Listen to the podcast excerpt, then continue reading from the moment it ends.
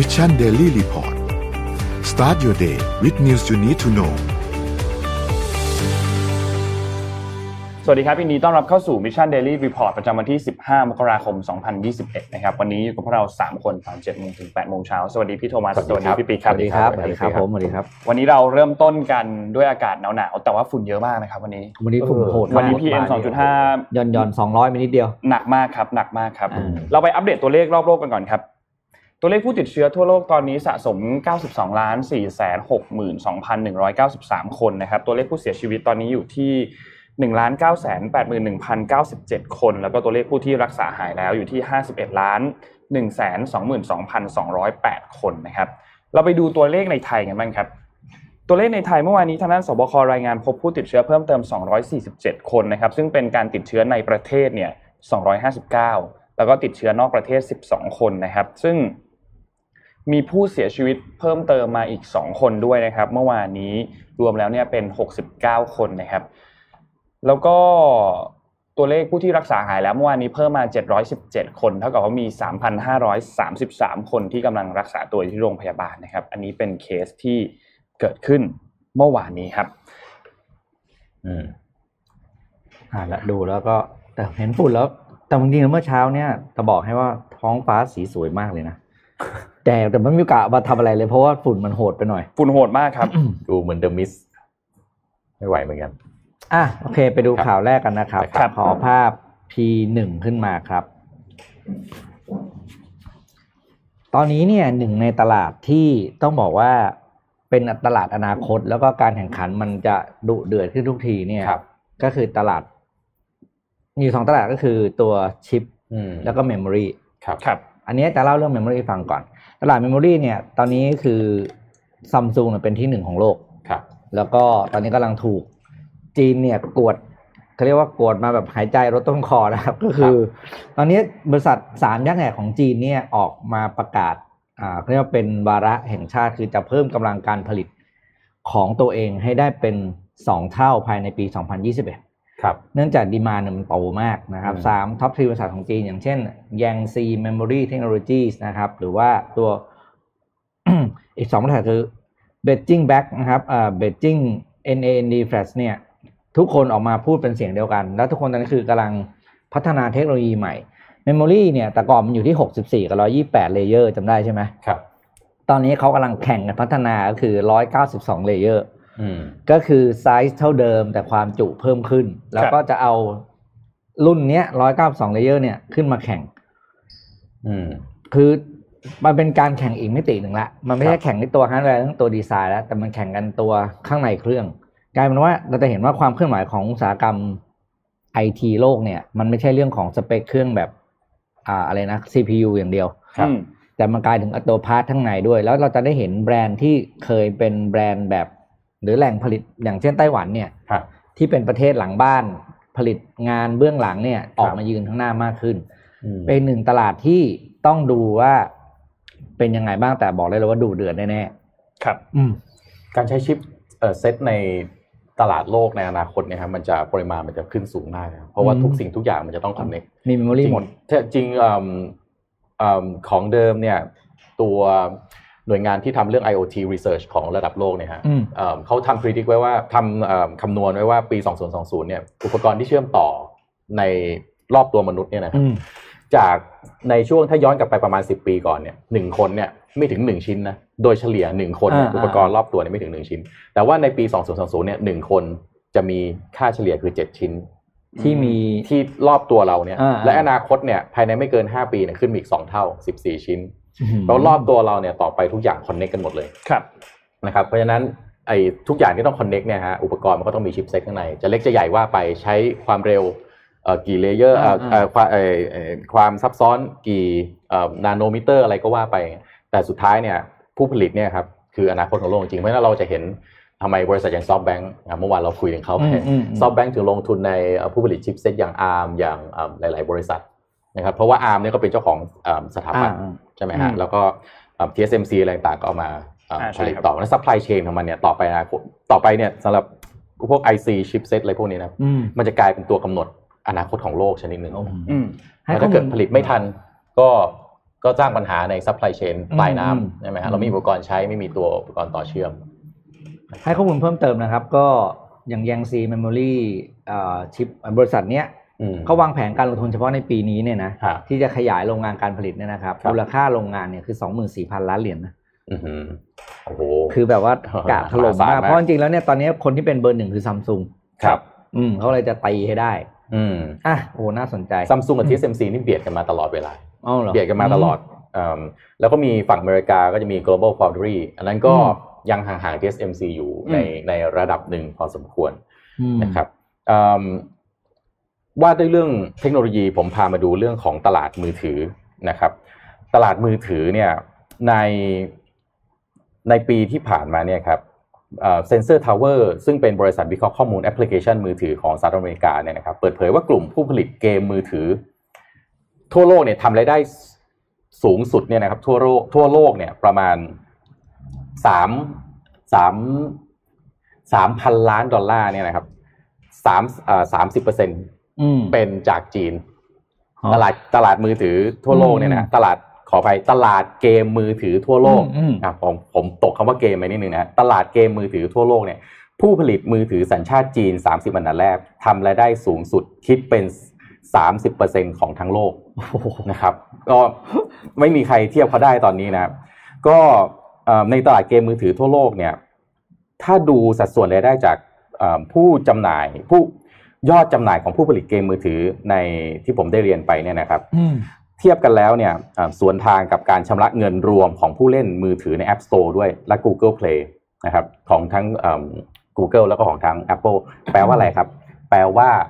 ผู้เล่นรายอื่นถูกกินแชร์ด้วยนะอืมอืมอ่าแล้วก็จีนโตมากๆนะครับที่ผู้ผู้เล่นรายอื่นถูกกินแชร์ไปหมดนะครับ นั้นเอ่อการขยายตัวขึ้นอย่างรวดเร็วของนักพัฒนาเกมมือถือในกลุ่มนี้เนี่ยมาจากความเข้าใจในเชิงกลยุทธ์เกี่ยวกับตลาด และก็นวัตกรรมของผลิตภัณฑ์นะครับนำมาโดย Tencent นะครับ NetEase MiHoYo นะครับ Lilith Games แล้วก็ Fun Plus นะครับห้ารายนี้จำชื่อไว้นะครับ จะเป็นผู้กำหนดเอ่อทิศทางของตลาดเกมมือถือของโลกในอนาคตอืมนะครับ เพราะว่าเอ่อรวมๆแล้วเนี่ยสามสิบเปอร์เซ็นนี่คือ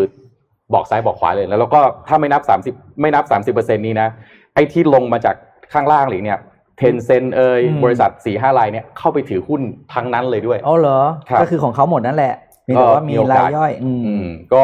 เพราะว่าเงินเยอะมากไงเออเออ cash on hand เนี่ยมหาศาลมากนะครับ แล้วก็ตลาดเกมเนี่ยมันเป็นตลาดที่ต้องการอ่าต้องการ user เข้ามาให้เร็วที่สุดอืมอ่า บริษัทอย่างอืม Tencent เนี่ยมันมี user อยู่ในมืออยู่แล้ว แล้วก็ตลาดจีนก็เป็นตลาดที่ตลาดเกมทุกคนต้องการเข้าไปโอ้โหนะครับอะก็ตลาดเกมในอนาคตเดือดขึ้นเรื่อยมากครับอืมนะครับนนท์พาไปอัปเดตข่าวเกี่ยวกับการเมืองสหรัฐกันครับ เพราะว่าในช่วงสองสามวันที่ผ่านมาร้อนแรงมากที่อืมสหรัฐนะครับสำหรับใครที่ไม่ได้ตามข่าวจริง ๆ ประเด็นก่อนหน้านี้เนี่ยมันเกิดมาจากเรื่องของการที่มีม็อบ ฝั่งที่สนับสนุนโดนัลด์ทรัมป์เนี่ยเสียงเอฟเฟกต์มาแล้วครับพอพูดถึงม็อบเสียงเอฟเฟกต์มาแล้วมาแต่เช้าเลยวันนี้ พอตอนตอนที่ม็อบที่ฝั่งสนุสนับสนุนโดนัลด์ทรัมป์เข้าไปบุกที่บริเวณอาคารรัฐสภาเนี่ยก็ทำให้เป็นประเด็นขึ้นมา เพราะว่าโดนัลด์ทรัมป์เองก็เหมือนมีการทวีตมีการโพสต์ข้อความที่ดูแล้วเนี่ยนำไปก่อให้เกิดความรุนแรงที่เกิดขึ้นครับตอนนี้เนี่ยแพลตฟอร์มที่โดนัลด์ทรัมป์ถูกแบนไปเนี่ยต้องบอกว่าแทบจะทุกช่องทางแล้วอืม Twitter โดนแบนถาวรไปแล้ว Facebook กับ Instagram ตอนนี้โดนแบนเป็นแบบชั่วคราวอยู่ ล่าสุด Snapchat ออกมาประกาศว่าจะแบนแบนไปแล้วเช่นเดียวกันนะครับอืมแล้วก็มีช่องทาง YouTube แล้วก็แอปตัว Parler ที่ไม่ได้ทำการแบน แต่ว่าอืมแอปนี้ถูกถอดถอนจากทางด้านของ Play Store แล้วก็ทางด้าน App Store ของ Apple แล้วก็ครับ Google ด้วยนะครับ ซึ่งหลังจากนี้ถ้าดูท่าทางแล้วเนี่ยน่าจะโดนแบนในทุกๆแพลตฟอร์มทำให้โดนัลด์ทรัมป์ไม่สามารถที่จะ มีแพลตฟอร์มอะไรจะสื่อสารออกมาได้เลยนะครับครับ ทีนี้นั่นคือเรื่องที่เกิดขึ้นในนอกสภา ส่วนเรื่องที่เกิดขึ้นในสภาเนี่ยประเด็นที่เกิดขึ้นคือก่อนหน้านี้เนี่ยมีการพูดถึงอยู่ 2 เรื่องก็คือตัว 25th Amendment กับอีกอันหนึ่งก็คือการยื่น impeachment ใช่ไหมครับครับตัวแรกเนี่ยตัว 25th Amendment ที่ให้อำนาจรองประธานาธิบดีก็คือ Mike Pence แล้วก็คณะรัฐมนตรีในการที่จะยื่นปลดตำแหน่งโดนัลด์ทรัมป์ออกจาก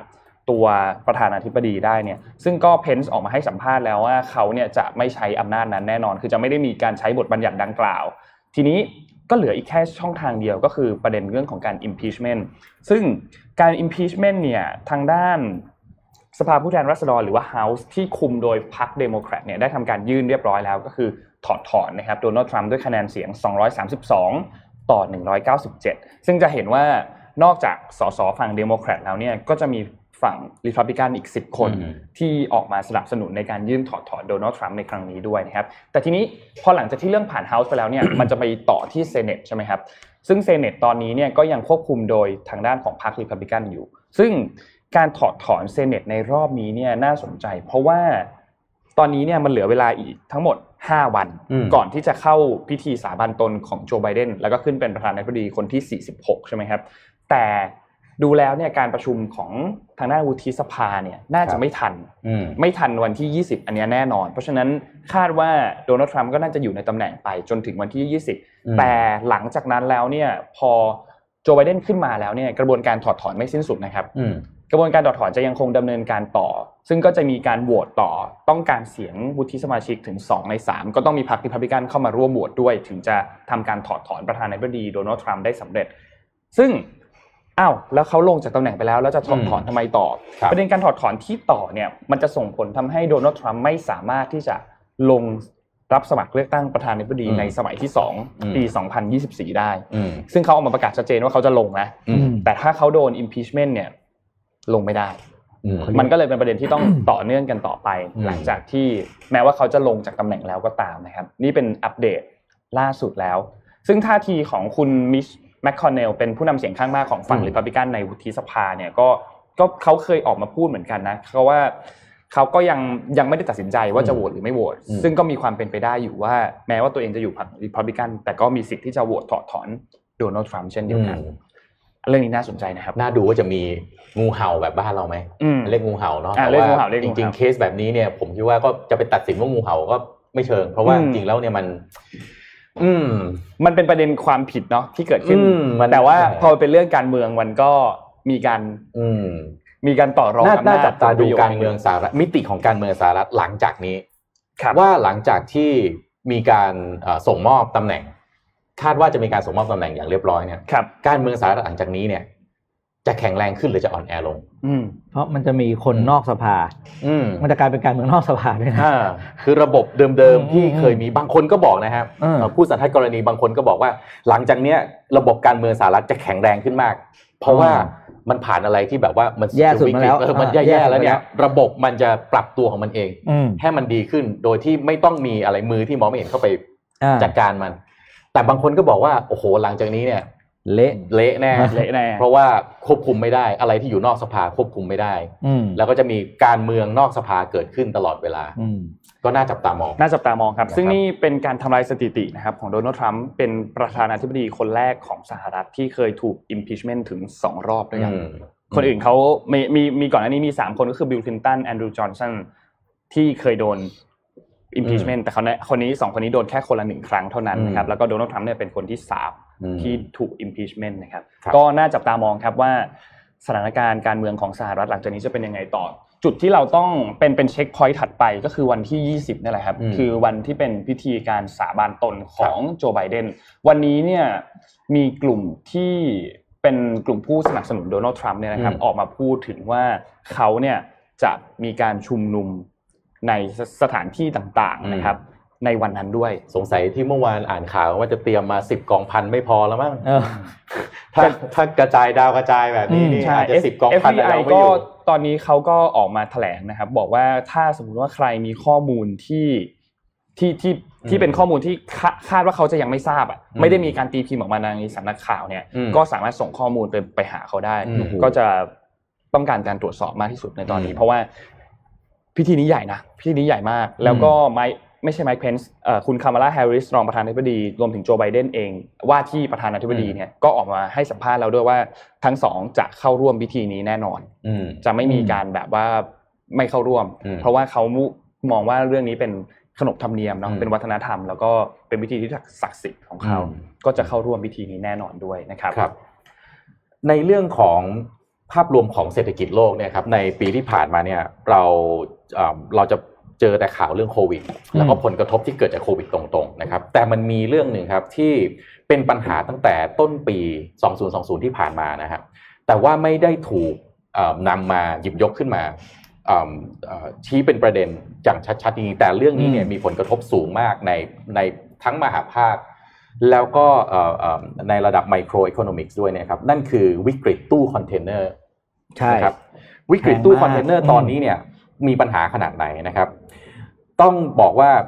ตู้คอนเทนเนอร์เนี่ยมันมี index อยู่ตัวหนึ่งนะครับ เรียกว่าอ่าค่าดัชนี CAX คือ Container Available Index เนี่ยนะครับ วิธีการคำนวณคือว่าถ้ามันต่ำกว่า 0.5 เนี่ย ก็แปลว่าตู้ขาดแคลนอืมไอ้ CAX เนี่ย ดัชนีนี้เนี่ยมันต่ำกว่า 0.5 ตั้งแต่เอ่อสัปดาห์ที่ 10 ของปี 2563แปลว่าอืมประมาณกลางมีนาคมปั๊บเนี่ยตู้คอนเทนเนอร์ขาดแคลนแล้วอืมเอฟเฟกต์เรื่องนี้มันมีผล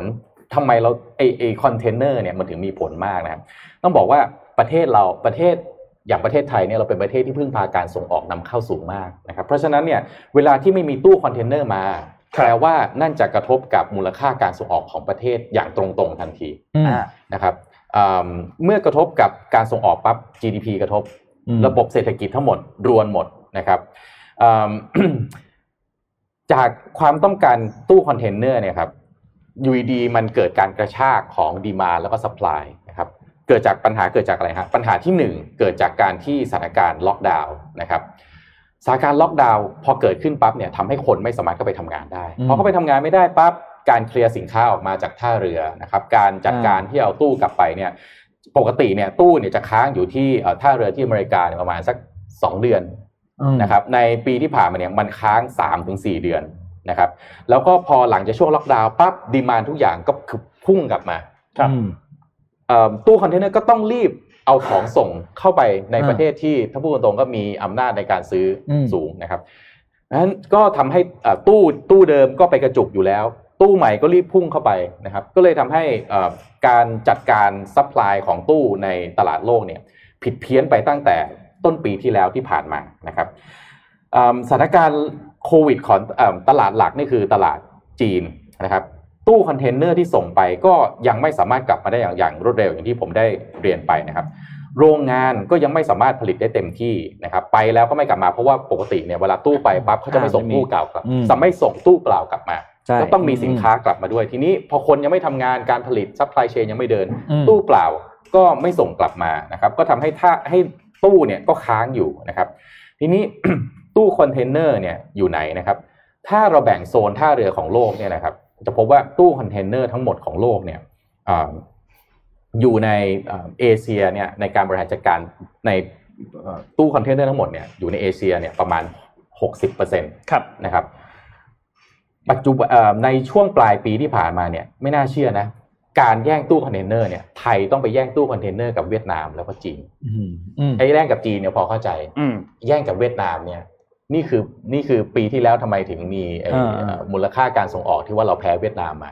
นะครับ เพราะว่าแย่งไม่ทันเขาหลาย ๆ อย่างก็อืมอืมเรื่องของการผลิตด้วยนะครับอืมแล้วก็เจอปัญหาเรื่องของตู้คอนเทนเนอร์ขาดแคลนเข้าไปด้วยอีกมนะครับ ก็หลายหลายซ้ำหลายซ้อนนะฮะก็เลยทำให้มูลค่าการส่งออกของเราก็มีปัญหาทันทีนะครับ ทีนี้ผลกระทบที่เกิดขึ้นตรงๆ คือราคาขนส่งท่าเรือปรับสูงขึ้นมากอ้าวนะครับ ถ้าใครที่ทำส่งออกนำเข้าเอ่ออย่างอย่างผมเนี่ยเอ่อ ได้รับรายงานล่าสุดมา ค่าตู้นะขึ้นสิบเท่าอะเฮ้ยสิบเท่าจริงๆ คือแพงมากเพราะฉะนั้นเนี่ยการบริหารจัดการตู้โอ้โหแล้วค่าตู้นี่เงินมันไม่ได้คือแพงขึ้นนี่ไม่ได้แพงจ่ายคนในประเทศแล้วนะอ่ามันไปจ่ายไอ้เจ้าของตัวตู้ freight จ่ายอ่า freight forwarder ที่มันไม่ใช่ไม่ใช่อยู่ในไทยทั้งหมดนะครับอืมปัจจุบันนี้เนี่ยแทบจะต้อง bidding ตู้กันนะครับ แย่งกันอื้อหือเป็นเรื่องแบบ แล้วก็สถานการณ์นี้เนี่ยเอ่อคุยกับผู้ที่เป็นผู้เชี่ยวชาญเนี่ยนะฮะ น่าจะคงอยู่ไปประมาณถึงประมาณไตรมาสสองของปีนี้เลยโอ้โหนะครับแปลว่าเรื่องมูลค่าการส่งออกในไทยเจอเต็มอื้อหือๆถ้าไปคุยกับเอ่อผู้ส่งออกที่เป็นผู้ส่งออกอย่างทูน่าเนี่ยนะครับเออเขาพูดเลยนี่คือ disruption ของอุตสาหกรรมทูน่าเขาเลยอืมเพราะว่ามันทำให้อยู่ดีๆมันมันเป็นเหมือนสถานการณ์ที่ว่าเราเรียกว่า black swan นะครับเออมันไม่คิดว่ามันจะเกิดขึ้น คือถ้าย้อนกลับไปในสมัยไปสักสองสามปีก่อนตู้ล้นเออโอ้โหตู้ล้นแล้วก็ เอ่อบริษัท freight forwarder สายเรือเนี่ยเจ๊งกันเป็นเจ๋งแถบอืมอืมแต่ตอนนี้กลายเป็นตู้ขาดอืมนะครับโอ้โหก็ถ้าในมุมผมนะ ผมผมอยากเสนอนะฮะผมอยากเสนออย่างนี้ว่า ผมคิดว่าเรื่องเนี้ยเป็นเรื่องใหญ่ระดับประเทศอืมไม่มีทางที่บริษัทเอกชนจะไปบริหารจัดการแก้ปัญหาเรื่องนี้เองได้ครับ ผมคิดว่านะ รัฐบาลอาจจะต้องพิจารณาเรื่องการตั้งกองทุนที่จะมา subsidize เรื่องพวกค่าตู้พวกนี้ เพราะว่าตู้พวกนี้คุณคิดดูสิอยู่ดีแพงขึ้นสิบเท่าอะ เออเอกชนที่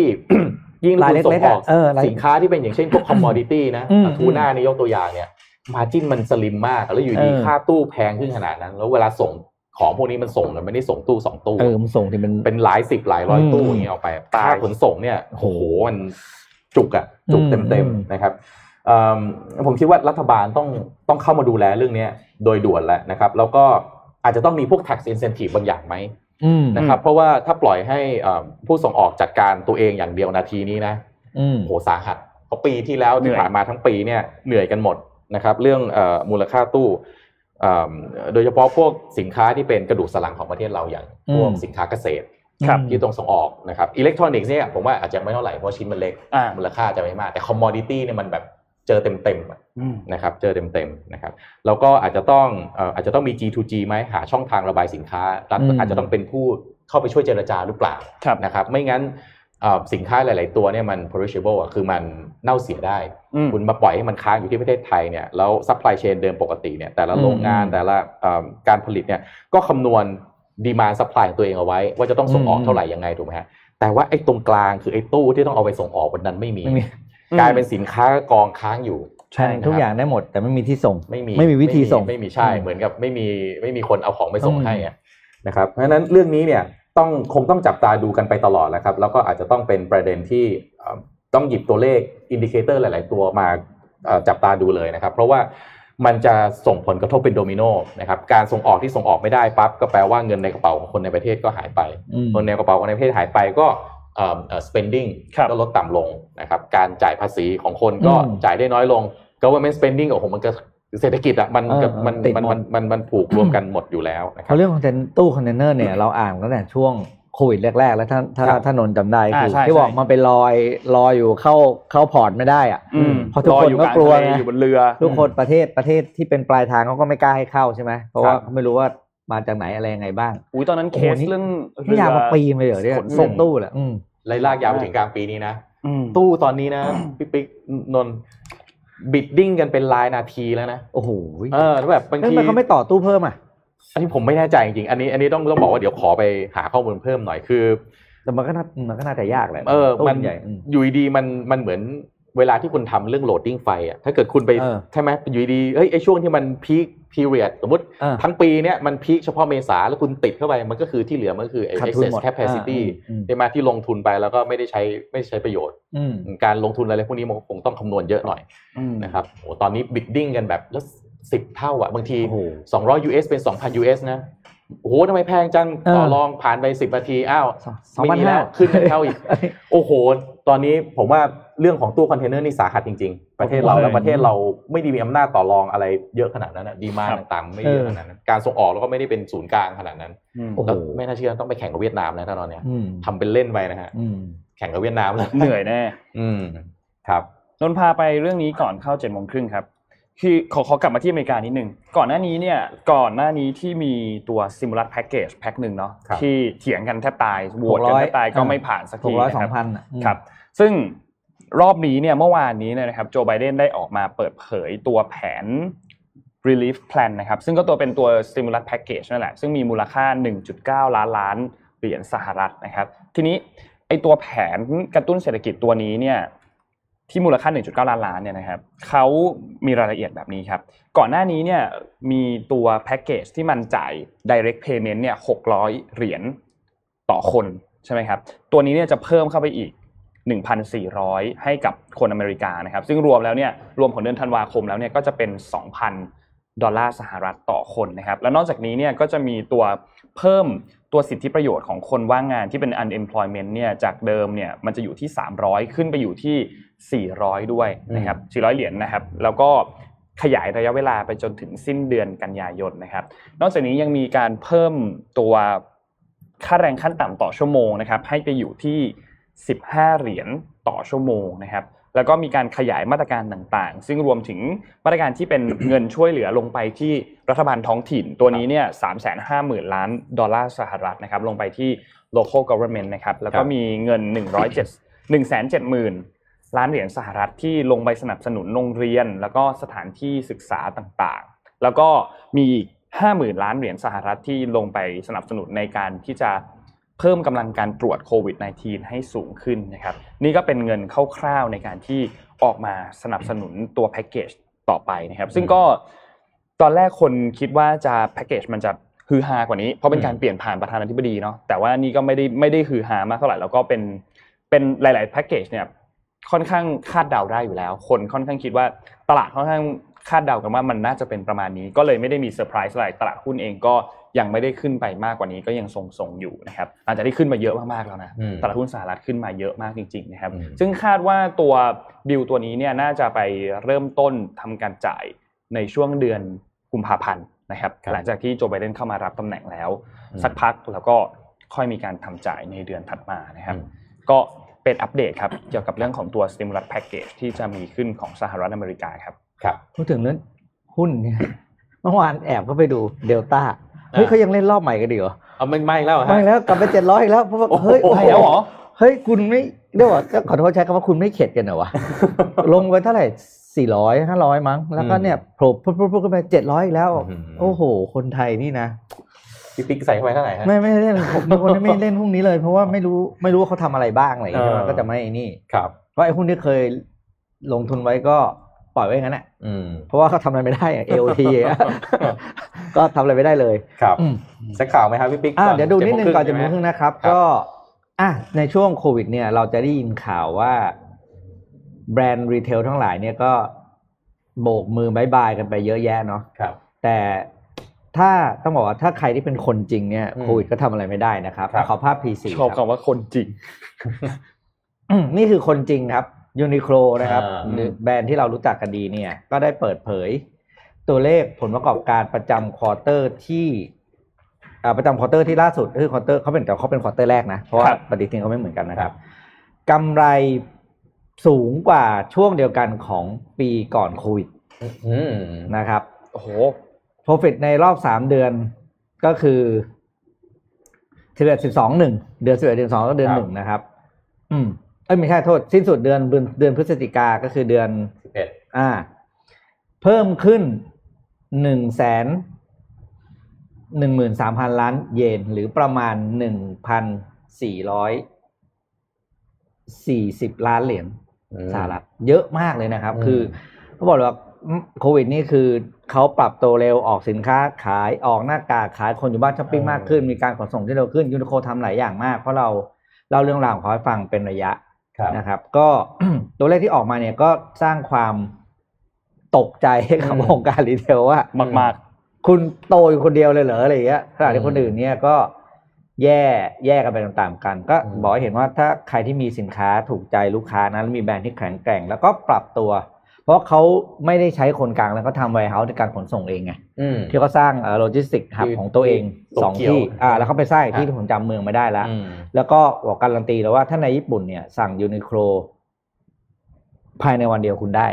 โอ้เลย อืมคือเขาการันตีเพราะเขาเอาจริงมากเลยเรื่องของการทำเอ่อ same day delivery อืมโอ้นี่แหละก็จะบอกว่านี่นะคนจริงนะอืม ถ้าเป็นคนจริงเนี่ยโควิดก็ทำอะไรไม่ได้นะครับ ก็เป็นคนจริง กรณีศึกษาว่า ถ้าเราปรับโอเปอเรชันของเราให้ดีขึ้นแล้วก็สินค้า อันนี้นะ ทุกวิกฤตก็มีโอกาสเสมอ อืมอืมอะเพิ่มขึ้นเยอะมากนะเยอะเยอะมากเยอะเยอะมากเห็นเมื่อวานเห็นข่าวแล้วแบบโอ้โห ก็ไม่รู้ว่าเราเองเราก็โดนไปกี่ตัวของโควิดอะอืมแต่แน่ๆผมก็ซื้อหน้ากากมาละสองห่อมั้งถ้าจำไม่ผิดอะช่วยช่วยเป็นส่วนหนึ่งของเขาอะไปเจ็ดโมงครึ่งกันครับเจ็ดโมงครึ่งครับ ก็วันนี้มาต่อ part สองนะพี่ปิ๊กอืมบอกมาต่อ part สองเลยแล้วกันนะอืมมันจะได้มันจะได้จบซีรีส์นะครับอ่านะครับ ก็เป็นเรื่องสำหรับใครที่ไม่ได้ดูภาคแรก ก็ไปอืมกดดูเมื่อวานดูอ่านะครับ ก็เป็นเรื่องเกี่ยวกับภาพที่บางครั้งอธิบายคำได้เป็นหลายอืมๆย่อหน้าหรือหลายพันคำอืมอืมแล้วก็หวังว่าภาพบางภาพเนี่ยอาจจะช่วยขับเคลื่อนคุณขับเคลื่อนคุณให้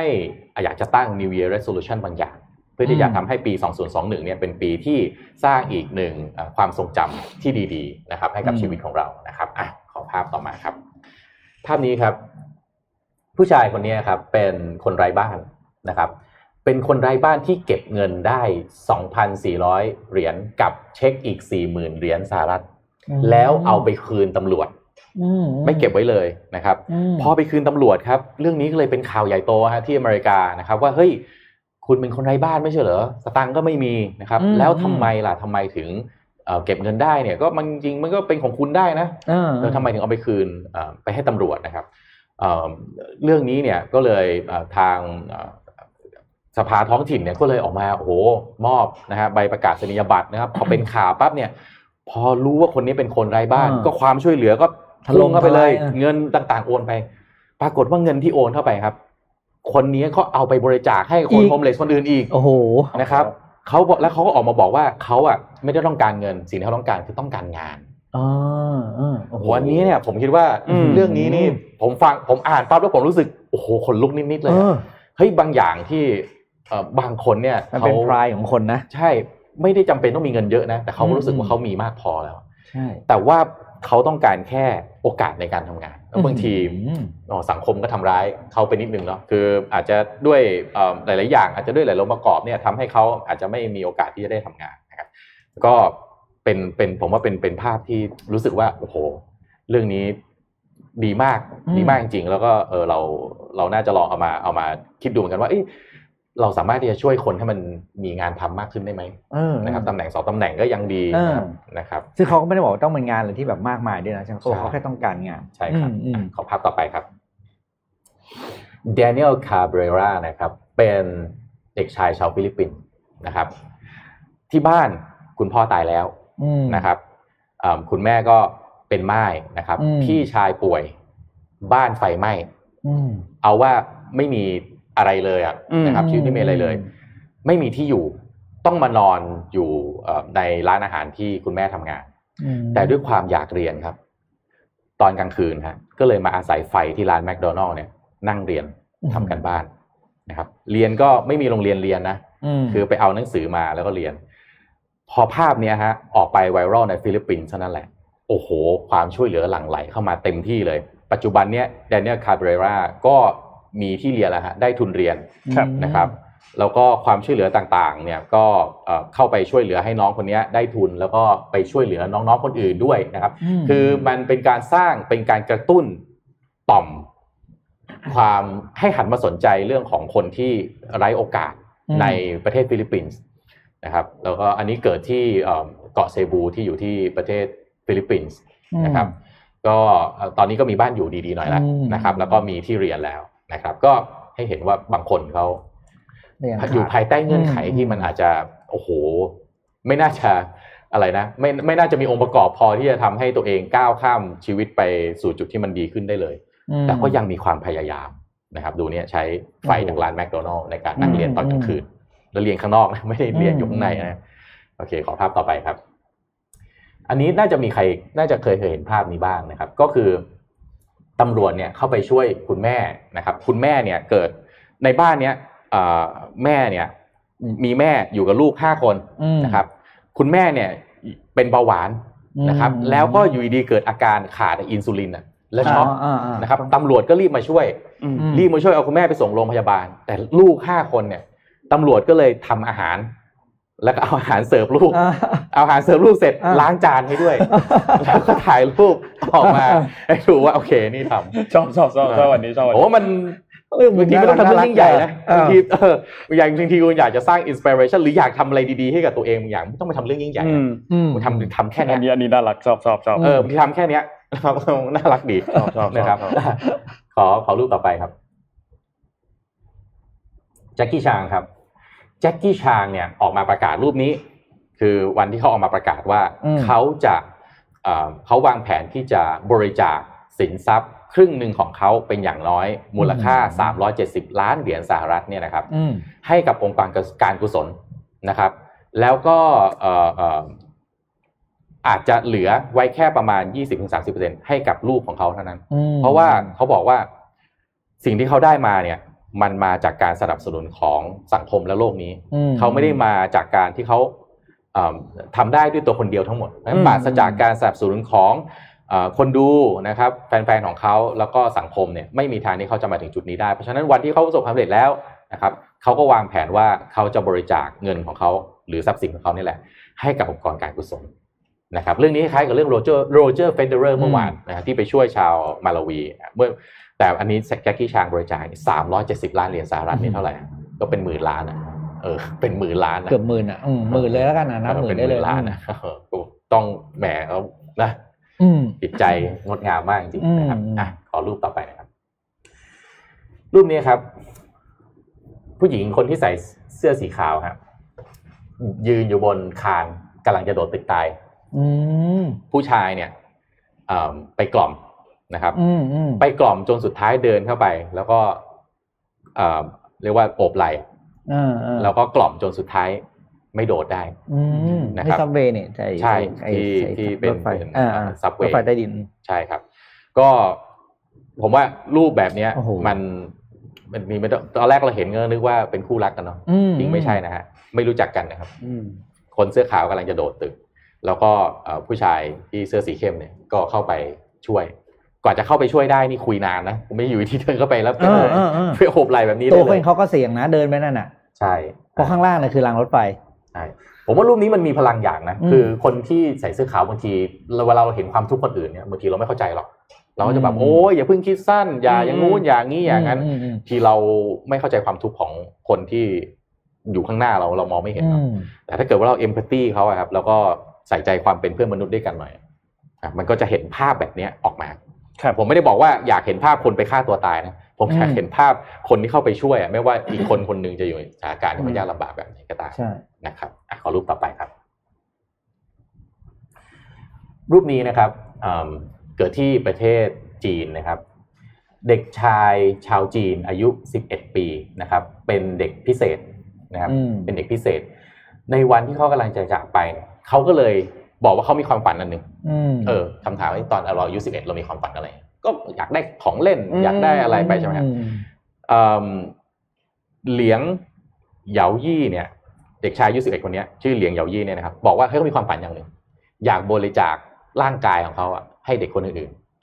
ๆเอออืมก็เลยเอ่ออมณวันที่เอ่อณวันที่เขาจะจากไปเนะครับ ก็เลยเอ่อบอกหมอว่าขอบริจาค ร่างกายของเขาเพื่อที่จะช่วยเอ่อเด็กคนอื่นอืมๆนะครับ ที่อาจจะป่วยเป็นโรคนู้นนี่ก็คือเอาเอาอวัยวะ บริจาคอืมอวัยวะตัวเองอืมหมดในภาพเนี่ยฮะก็เป็นภาพที่เหลียงเหยายี่เสียชีวิตแล้ว เดินออกมา คุณหมอคำนับศพครับ อืมถ้ามองไกลๆข้างหลังนะครับ นั่นคือคุณแม่ของเหลียงเหยายี่ที่กำลังร้องไห้อยู่ อืมไม่แน่ใจว่าร้องไห้ก็คงเสียใจอืมแต่อีกอันหนึงก็คง ก็คงเอ่อ ผมว่าก็คงรู้สึกยินดีกับลูกชายที่ได้ทำตามความฝันไปด้วยอืมนะครับลูกนี้ก็อะมีพลังโดยที่ อืมรูปรูปเดียวอืมมีพลังจริงแล้วมีคุณแม่อยู่ข้างหลังด้วยนะๆคุณแม่อยู่ข้างหลังที่ร้องไห้อยู่อืมนะครับอะขอรูปต่อไปครับ อันนี้เกิดที่เอิ่มฉนวนกาซาครับอืมเอิ่มฉนวนกาซาก็เป็นโดนถล่ม battleground ไปอ่าเดี๋ยวโดนถล่มแหลกเลซายมืองนะครับ ก็จะเห็นนะฮะทั้งเมืองมีแต่ซากอืมอืม รูปนี้เนี่ยผมคิดว่ามันกำลังบอกว่าเอ้ยในสถานการณ์ที่แย่ๆคุณทำยังไงให้มันเป็นเรื่องดีๆในแต่ละวันได้ไหมคุณอืมพ่อก็เลยพาลูกมาเล่นคือทั้งบ้านเนี่ยเละหมดแล้วฮะเหลือแต่อ่างน้ำเนี่ยอืมเลยมาทำอ่างน้ำให้ลูกสาวสองคนไปเล่นอืมอืมนะครับ ในในเอิ่มฉนวนกาซาเนี่ยแหละอืมนะครับ เห็นรูปนี้แล้วนึกถึงเรื่อง Life is ใช่ Beautiful ไลฟ์วิสิฟูนะครับว่าเออในสถานการณ์ที่แย่ๆเนี่ย บางทีมันเอ่อ นั่งมันก็ยัซังฟมีเฟอร์อยู่มันก็อืมไม่ช่วยให้อะไรมันดีขึ้นนะใช่อาจจะต้องต้องหาหามุมมุมเล็ก ๆ ที่เอ่อสร้างความสุข แล้วก็จะได้มีกำลังใจอะเออแล้วทีละจะใช้ชีวิตอืมแก้ปัญหาสู้ชีวิตกันต่อไปนะครับแล้วถ้าดูนะผมว่าเราโอ้โหปัญหาเราเยอะแยะมากมายนะดูฉนวนกาซาแต่ก็ไม่ได้บอกว่าแหมเออมีมีปัญหาเออเราเราดีทุกอย่างก็ไม่ใช่นะแต่ว่าโหไอ้คนที่แย่กว่าเรานี่มันทั่วโลกมันเยอะมากเลยอืมบางทีเนี่ยถ้าคิดสภาพบ้านเมืองเราเป็นแบบนี้มันจะเอาอะไรมาหวังอืมโอ้โห นะครับอะขอรูปต่อไปครับบิลเกตส์ครับบิลเกตส์เนี่ยเอ่อบริจาคเงิน 258 ล้านเหรียญสหรัฐนะครับเพื่อหน่วยงานที่ทำ research เรื่องของมาลาเรียโดยเฉพาะเอ่อหน่วยงานที่ทำ research เรื่องมาลาเรียเนี่ยนะครับต้องใช้เงินต่อปีนะ323 ล้านเหรียญสหรัฐ แล้วเงินไม่เคยพอ แล้วแต่ละปีนะ มีเด็กที่ต้องเสียชีวิตจากโรคมาลาเรีย เอาเฉพาะในแอฟริกาอืมหลายแสนคนต่อปีอืมอืม เพราะสาเหตุแค่ไม่มีที่อยู่ที่ถูกสุขลักษณะ สิ่งที่บิลเกตทำครับ ก็เลย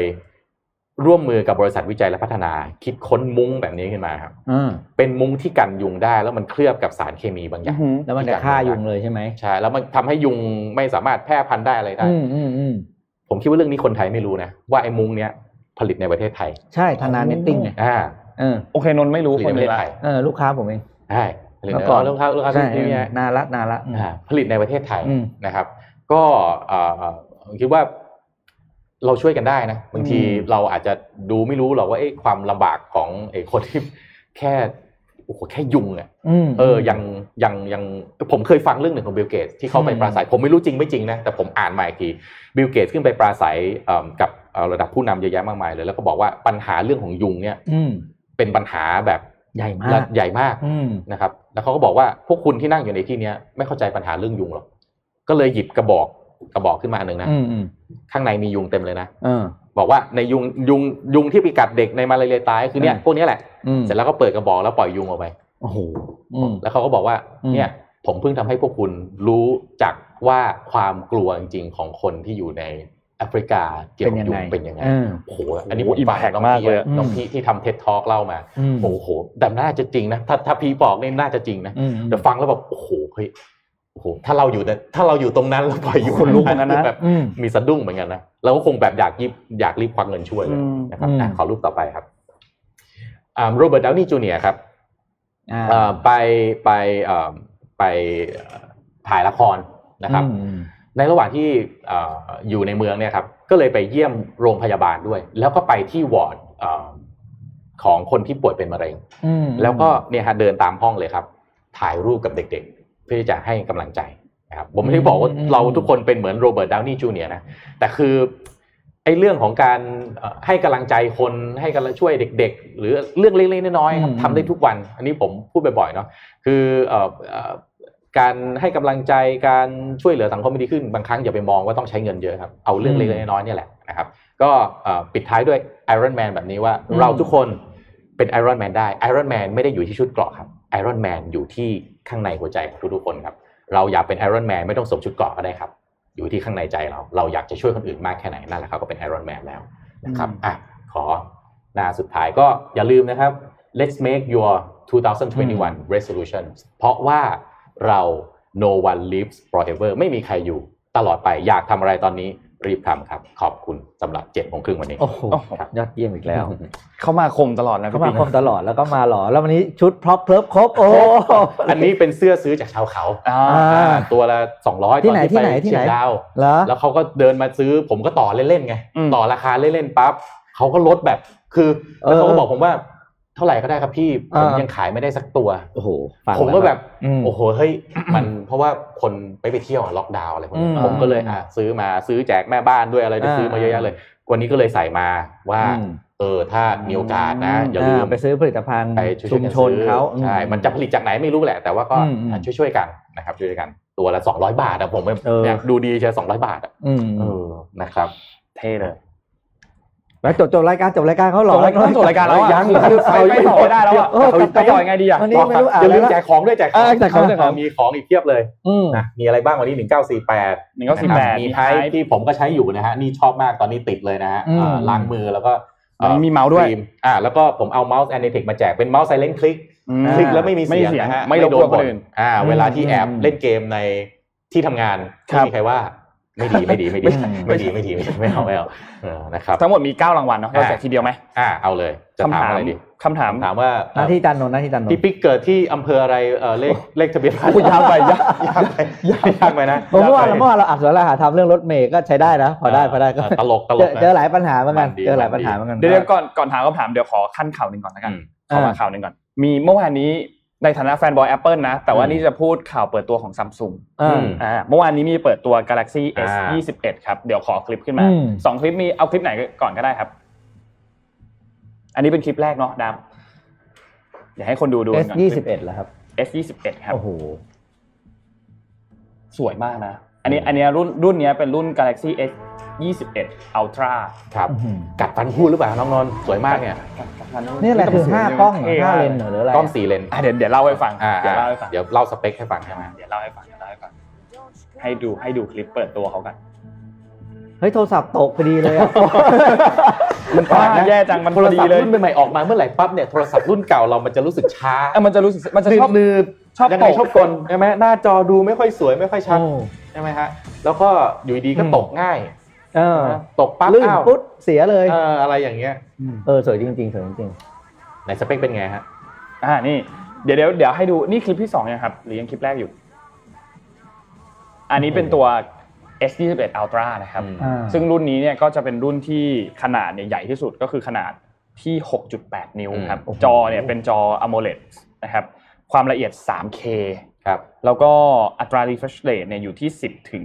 120 Hz คือคือคือเรนจ์กว้างมาก อันนี้เป็นอีกรุ่นหนึ่งที่คลิปที่ 2 นะครับ เป็น 2 รุ่นก็คือรุ่นตัว S21 กับ S21 plus นะครับๆอืมทีนี้ไอตัวสเปคเนี่ยต้องบอกว่าตัวกล้องก่อนแล้วกันพูดถึงตัวกล้องเนี่ยตัวกล้องค่อนข้างดีมากนะสำหรับรุ่น Ultra นะครับ ถ้าใครที่อยากได้มือถือที่สเปคกล้องแบบโหดๆมากๆ จัดเต็มมากๆเรื่องกล้องเนี่ยแนะนำเลยนะ เพราะว่า ตัวสเปคกล้องที่เขาให้มาอย่างตัวรุ่น Ultra เนี่ยมีความละเอียดสูงถึง 108เมกะล้านพิกเซลอะ108ล้านพิกเซลอะคือนี่ก็ทีเด็ดรอบนี้นี่นี่นี่แล้วก็มีตัว Ultra Wide ด้วยนะครับอืมแล้วก็มีตัวกล้อง tele ที่ใส่มาให้ถึง 2 ตัว คือกล้องที่เป็นแบบคูณ 3 กับคูณ 10 แล้วก็ digital zoom ได้ร้อยเท่านะครับ โอ้โห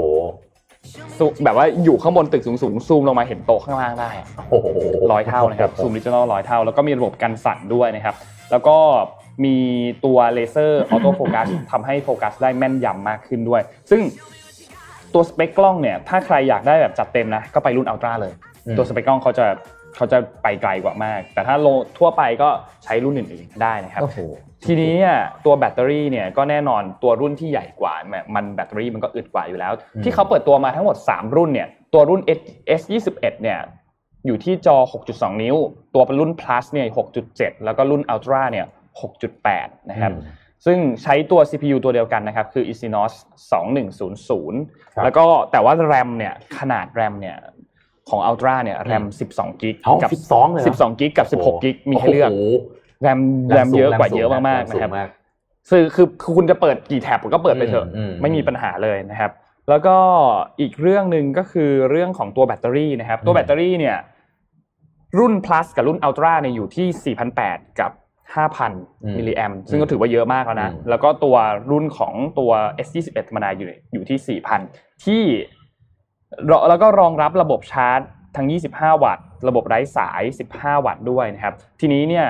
ที่น่าสนใจคืออันนี้ครับฮะอะแดปเตอร์อืมหูฟังมาไหม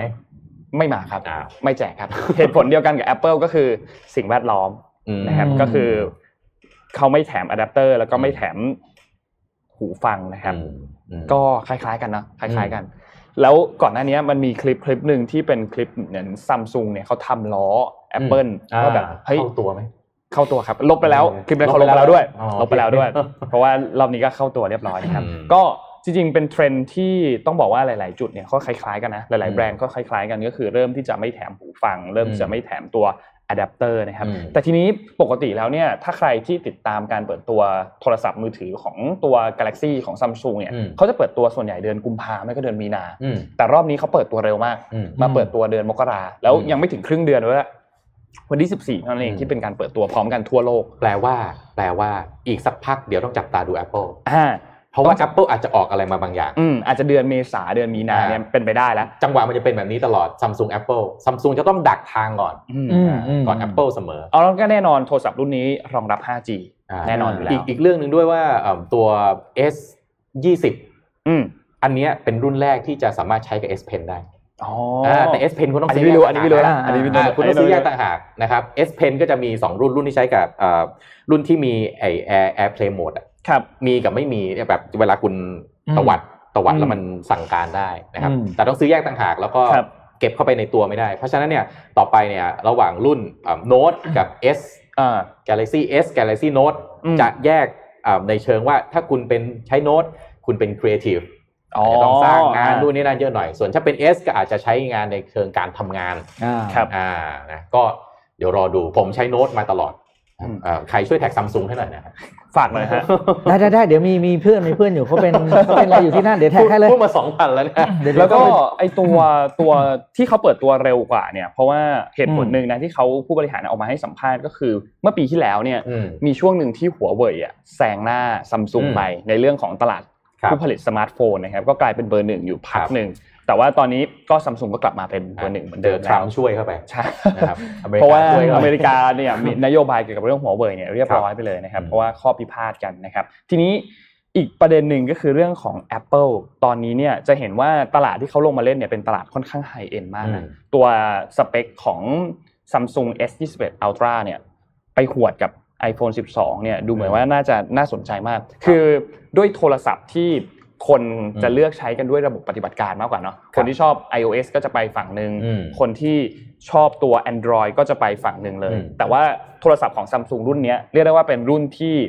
ท็อปที่สุดแล้วครับทั้งในเรื่องของระบบปฏิบัติการ ในเรื่องของระบบประมวลผลครับแล้วก็ในเรื่องของกล้องถ่ายรูปอืมถ้าใครที่เป็นสาวก Android เนี่ยก็น่าจะไปซัมซุงกันอืมเยอะมากๆนะครับอืมบวกกับตัวหัวเว่ยที่ช่วงนี้ นั่นแหละประเด็นเกี่ยวกับอืมเรื่องของ Google ด้วยเนาะอืมที่ไม่สามารถใช้ตัว Google Play ได้อืมในบางรุ่นพวกรุ่นใหม่ ๆ ก็ทำให้อืมสร้างผลกระทบไปเยอะเหมือนกัน อยู่ที่พวกแกดเจิตอยู่แล้ว อันนี้อืมซัมซุงเป็นเกาหลีใช่ไหมครับผมพามาดูญี่ปุ่นนะครับคืออย่างที่เรียนไปเมื่อวานนะครับว่าในช่วงต้นปีเนี่ยจริงๆจะต้องเป็นช่วงปกติของงาน CES Consumer อืม Electronics Show นะครับที่จัดที่อเมริกานะครับอ่าแต่ปีนี้จัดไม่ได้ด้วยอืมโควิดนะครับเพราะฉะนั้น เราจะเห็นการเรียงรายออกมาเปิดตัวของหลายๆอ่าเทคโนโลยีนะครับ ผมขอรูป H1 ขึ้นมาหน่อยนะครับ Sony นะครับลอนช์ตัวโดรนออกมาแล้วฮะชื่อรุ่น Air Peak นะครับเป็น Air Peak อืมก็คือเขาเคลมว่านี่คือโดรนที่ตัวเล็กที่สุดที่สามารถแบกกล้องแบบ professional ขึ้นไปถ่ายได้นะครับ ก็เดี๋ยวขอขอขอคลิปหน่อยได้ไหมครับให้ดูแบบว่าอ่าการเปิดตัวนะครับว่าต่อไปเนี่ยการผลิตพวกคอนเทนต์ต่างๆ ที่ไปอยู่กลางอากาศเนี่ยนะฮะ ตัวกล้องโซนี่เนี่ยน่าจะบวกกับโดรนของเขาเนี่ยนะฮะอืมน่าจะครองตลาดนี้ในระดับหนึ่งเลยทีเดียวนะครับเพราะประสิทธิภาพเอ่ยคือต้องบอกว่าเฉพาะตัวกล้องของโซนี่กินขาดอยู่แล้วนะครับเอ่อเอ่อขณะที่เอ่อต้องแบกพวกนี้ไอ้ต้องแบกกล้องขึ้นไปเนี่ยอืมอืมโดรนก็จะมีฟังก์ชันต่างๆ ที่จะช่วยให้สามารถเอ่ออะไรอะใช้งานกับกล้องได้ดีกว่าการที่คุณไปใช้โดรนของยี่ห้ออื่นอื้อหือนะครับ คลิปมายังเอ่ยให้ดูคลิป ให้ดูก่อนก่อนคลิปมาไว้ถามคำถามให้ก่อนเลยเออสามคำถามถามมาแทรกไว้ก่อนคำถามคือ เมื่อกี้ที่นนท์พูดถึงประเด็นการ impeachment อืมโดนัลด์ทรัมป์ในรอบที่สองเนี่ย ที่สสโหวตเรียบร้อยแล้วเนี่ยอืมคะแนนผลเป็นเท่าไหร่บอกไปแล้วด้วย โอ้โหเฮ้ยโอ้โห ผลคะแนนเป็นเท่าไหร่พระเออคุณพระเดโมแครตชนะแหละเดโมแครตเดโมแครตชนะ แต่ว่าผลอ่าคะแนนเป็นเท่าไหร่ อืม พี่ยังตอบไม่ได้เลยผลคะแนนเป็นเท่าไหร่ฮะอันนี้ลองลองดูโดรนนะฮะไปแบบไวๆนะครับอ่าเปิดท้ายรถออกมาเดี๋ยวเดี๋ยวรถคันนี้เดี๋ยวจะให้ดูอีกนะครับว่ารถคืออะไรนี่ประกอบเองนะฮะต้องบอกว่าพวกเซ็นเซอร์ต่างๆเนี่ยโซนี่คือหนึ่งในผู้นำของโลกนะครับ พวกการอืมทำเซ็นเซอร์ต่างๆเนี่ยดูอืมเท่ไหมฮะแล้วก็บังคับ range ไกลมากนะครับ ก็จะเป็นตลาดที่ค่อนข้างจะ professional หน่อยนะครับ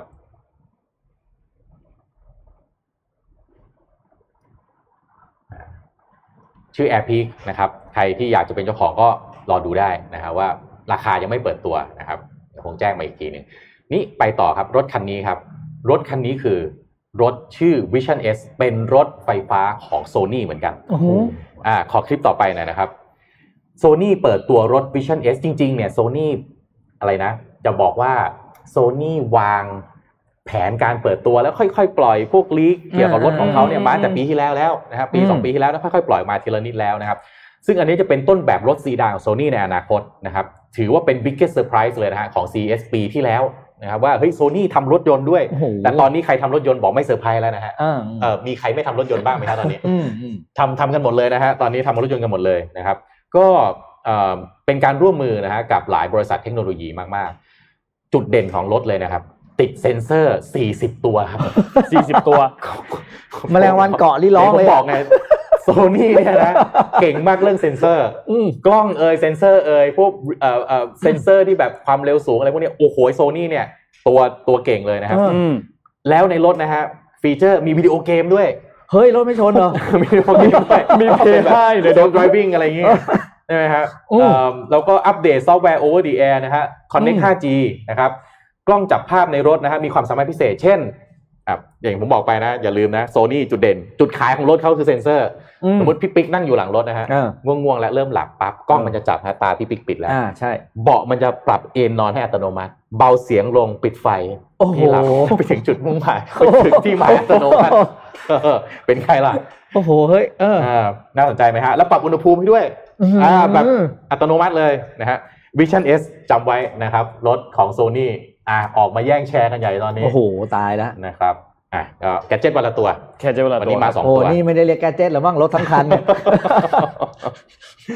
ครับ แต่แต่เซนเซอร์ที่ต้องใช้คำว่าตรวจจับคนขับเนี่ยมีประโยชน์มากเลยนะอืมโดยเฉพาะกับวงการโลจิสติกส์เพราะว่ามันช่วยลดอุบัติเหตุได้อืมมากจริงๆ อย่างอย่าง ช่วงปลายปีก่อนมันมีรถขนน้ำมันน่ะคนครับขับหลับในอะอ๋อ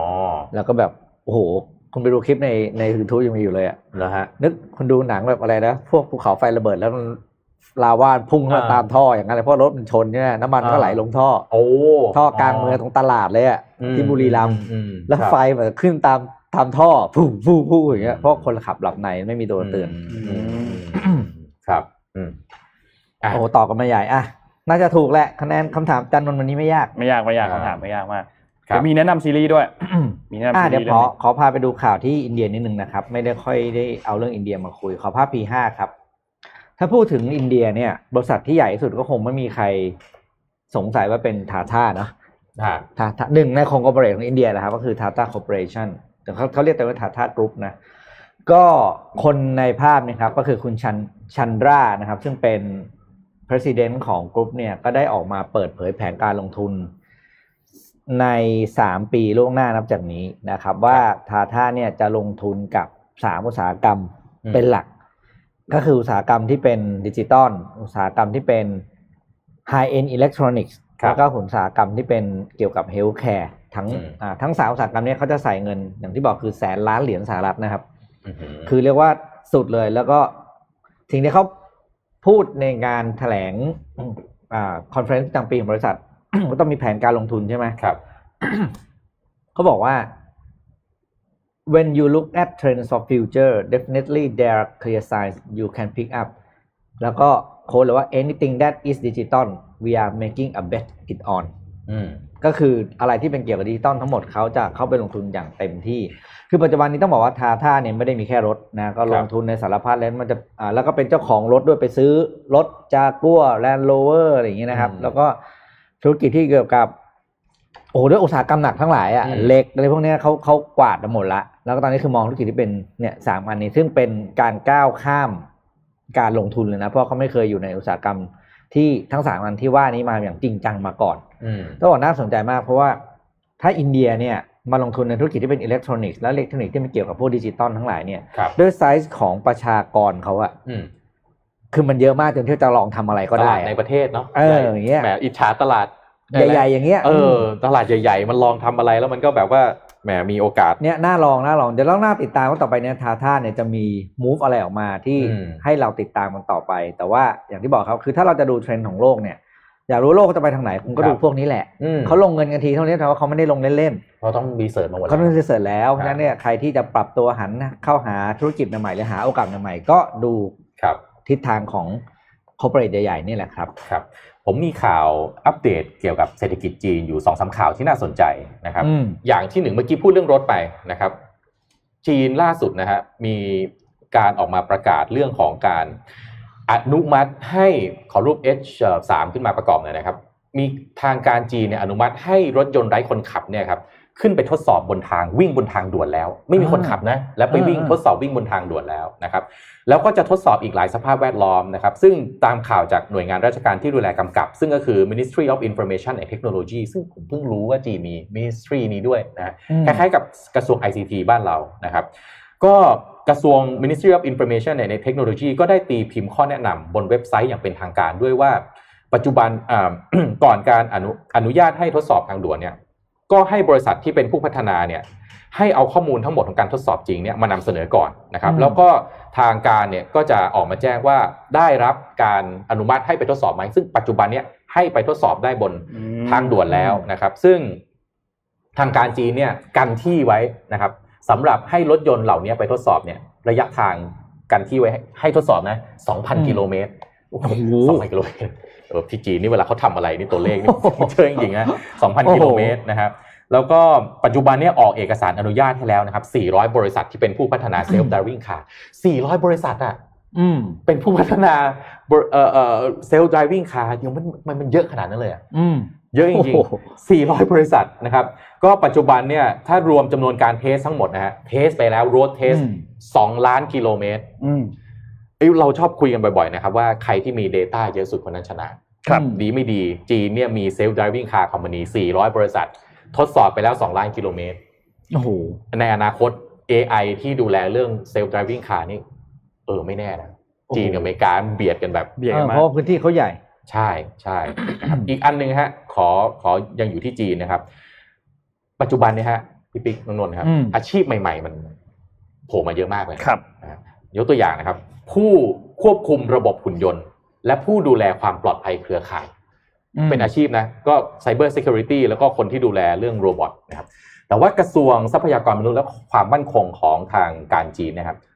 มีการ regulate อาชีพด้วยนะอืมถ้าคุณจะทำอาชีพนี้มาตรฐานอาชีพคืออะไรนะครับ ซึ่งปัจจุบันนี้เนี่ยออกมาแล้วมีการเผยแพร่มาตรฐานแห่งชาตินะสำหรับอาชีพเกิดใหม่อีก 18 อาชีพอืมนะครับ บ้านเรามีมาตรฐานแบบนี้มั้างไหมนะครับบ้านเราผมไม่ค่อยได้ยินนะพวกมาตรฐานอืมอาชีพใหม่ๆแบบนี้นะครับ ว่าควรจะต้องจบอะไรนะครับ มีมาตรฐานต้องไปผ่านใบอนุญาตอะไรมาบ้างนะครับ ซึ่งเอ่อสองอาชีพใหม่ที่น่าสนใจก็คือ ผู้ควบคุมระบบหุ่นยนต์เชิงอุตสาหกรรม ซึ่งถ้าถ้าฟังข่าวเราเกือบทุกเช้าเนี่ยหุ่นยนต์ robot ต่างๆ ที่เข้ามา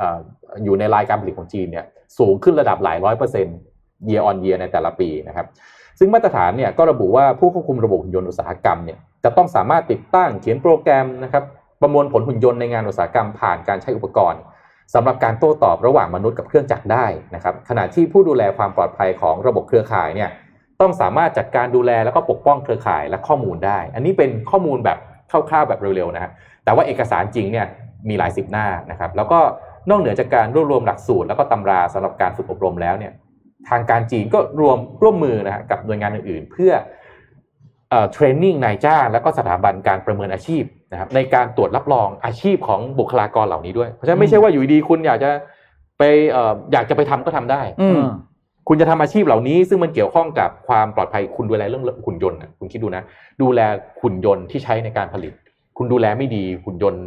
ไปทำให้การผลิตมันเออมันอันตรายอืมมันเรื่อง safety ในครับในเอ่อใครที่เรียนวิศวะมันจะเข้าใจเนาะเรื่องเซฟตี้อืมในในเอ่อภาคสายการผลิตได้ออยู่ย่างแล้เงี้วยเออนะครับมันคือมันคือคุณ priority จะไป